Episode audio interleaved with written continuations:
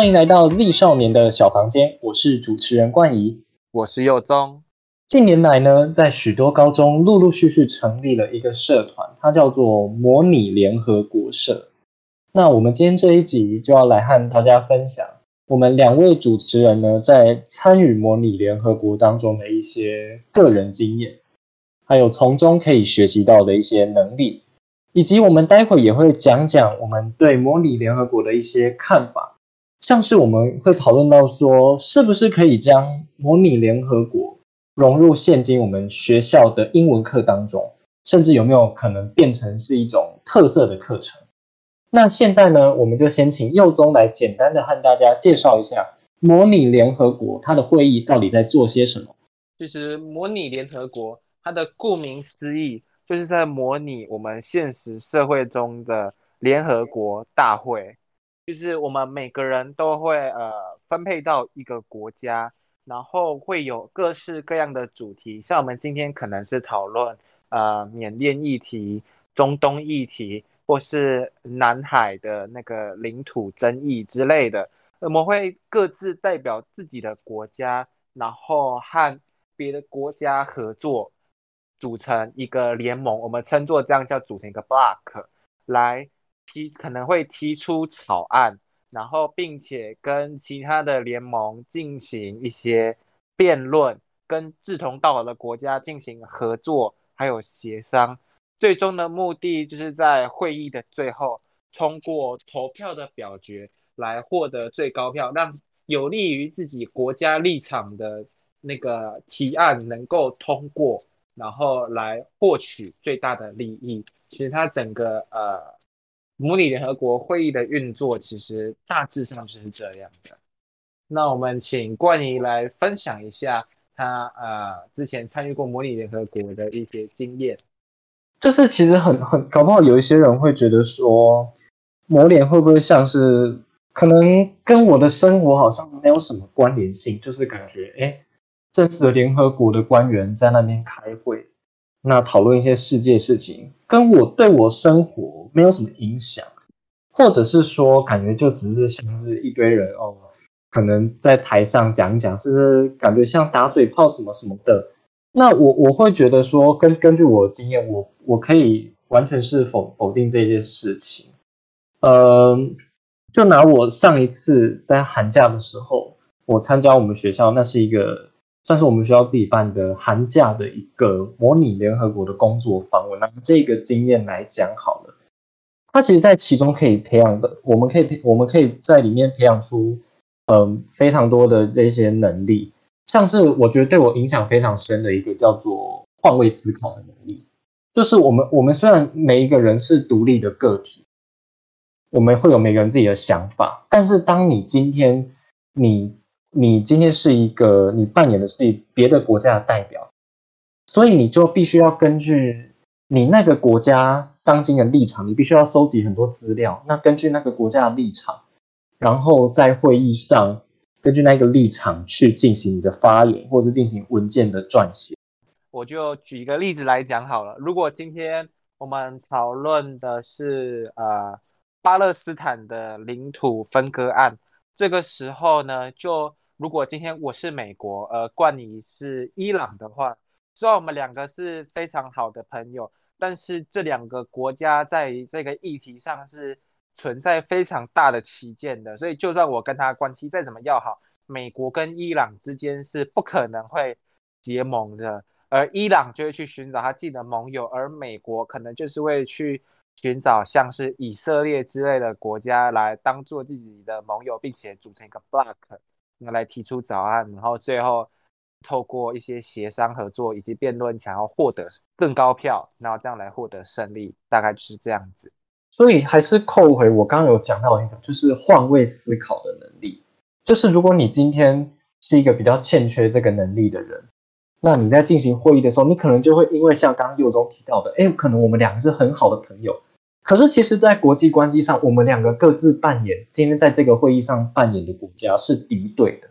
那如果你今天不会换位思考，你不会像，比如说我刚刚拿到伊朗，我不会换位思考说，哎。我必须要换位到伊朗的角度想，我今天跟美国是敌对的，我如果没有办法做到这件事情，那么我在这个会议上，那其实就是这个这个逻辑是不成立的。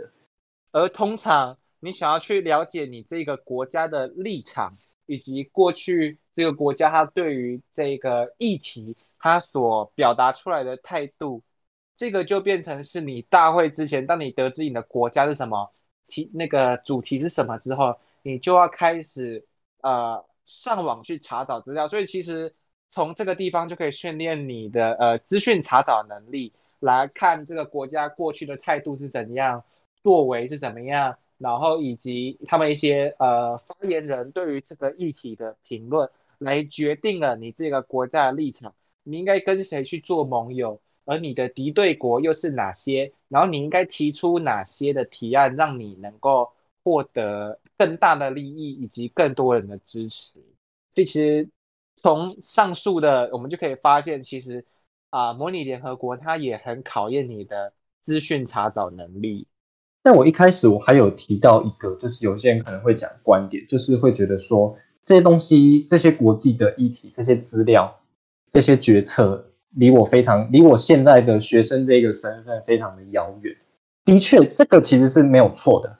的确，这些事情不会跟我们生活有太密切的关联。不过，我我想要讲的是说，还是有一个东西会有关联，就是你做决策的能力。你今天代表哪一个国家？你要如何在会议上去跟别人达到最好的这个谈判、最好的沟通、最好的这个协商，然后去作为正确的决策？这个、这个，在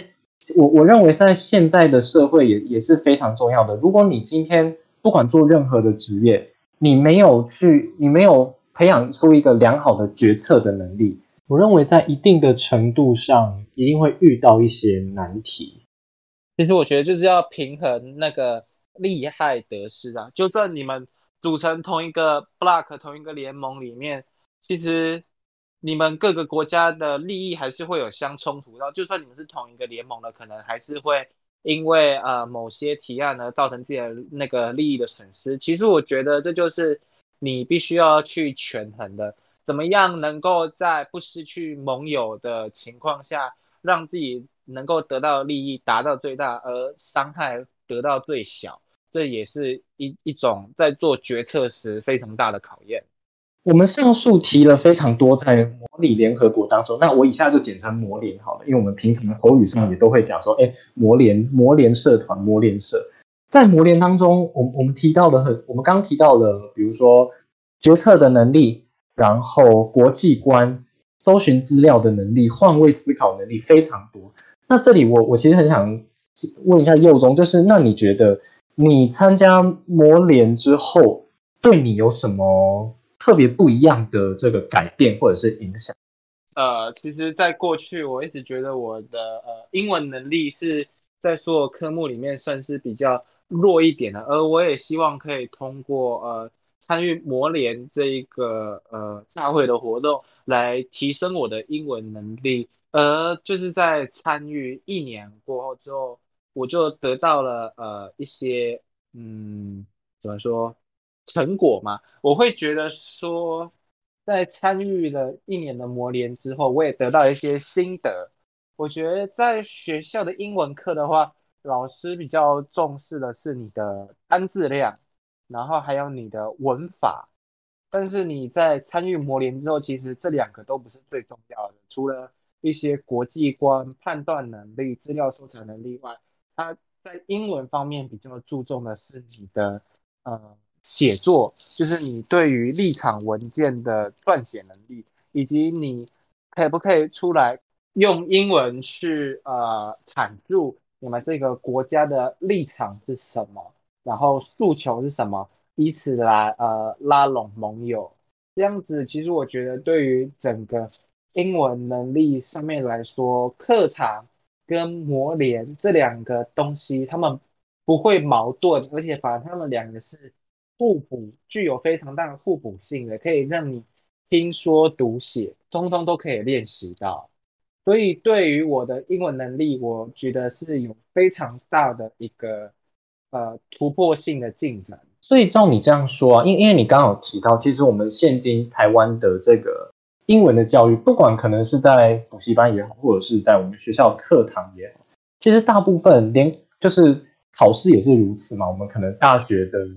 呃学测或者是现在的分科测验，大多会着重在听力跟阅读哦。可能学测跟分科测验还有写作的部分，但是就是其实我认为口说是非常缺乏的。所以照你这样想，照你这样讲，会不会有可会不会其实未来如果我们教育要做一些改变的话，能不能就是模拟联合国有没有结合到现今学校英文课课程的可能性？其实我觉得，嗯，模拟联合国它里面其实就已经是有跨科结合了，它里面有结合了英文，也有结合了社会。现在教育非常强调要跨科结合，所以其实我觉得可以把社团课的这个模拟联合国跟我们的英文课正课来做一些那个合作，而且其实。像冠仪刚才有讲到，就是在口说这一方面，相信口说也是我们台湾人英文能力比较弱的一部分。很其实以前在考那个全民英检的时候，对于阅读跟听力还有写作，我们都觉得是还好。但是其实最怕的通常都是口说这一关，很怕自己被抽到啊，然后就讲讲不好，然后就。就因为口说不及格，结果就没办法通过全民英检这样子，所以我觉得呃，模拟联合国是让那个英文课能够增加口说，然后来提升那么我们口说能力的一个非常好的解方。六周，你刚刚提到口说，我我也突然想到，就是说我们现今可能稍微比较缺乏的，就是在发表 present 这一部分，就是口说它毕竟要发出声音嘛。你要去跟人家交谈，可是也许不管是我认为，不管是英文也好，甚至是中文也好，我认为我们可能现今都有一点点缺乏，嗯，去跟人家发表、去人家谈论这个能力。可能我们上台啊，也也是会呃很紧张，然后可能平平常准备好的，可能一到要真的要发表的时候，就会变得有点语无伦次，或者是表现不如不如不如预期这样子。那我我觉得模拟联合国也是给给给我们一个这样一个很好的训练啊，就是毕竟我们未来不管是要上大学，或者或者是未来将来要去职场要干嘛干嘛，一定都会有面试这个环节，就是在我们未来的生活中去跟人家交谈，去跟人家发表自己意见，去跟人家甚至是嗯。就是做一个发表这些动作，在我们未来是不可能少的，所以，我我认为模拟也是给现在学生们一个很好的舞台。也许可能平常在学校政课，可能都是坐在位置上，就是做一个上课这个动作。那模联就是一个非常好的机会，让现在学生去，呃，鼓起勇气去跨出这一个在人群面前讲话这一这个挑战，那帮助现在的学生们在未来。可能在面对相关的这一些面试之类的事情的时候，能够更加从容的应对。所以，其实我觉得模拟联合国非常适合你。很，如果是你是很有国际观的人，或是你想要呃练习自己的英文口说能力，培养自己呃决策能力以及资料搜寻能力的人，都可以加入那个模拟联合国这个大殿堂。相信你一定会在里面发现非常多呃意想不到的事，然后最后也会获得很多的成长的。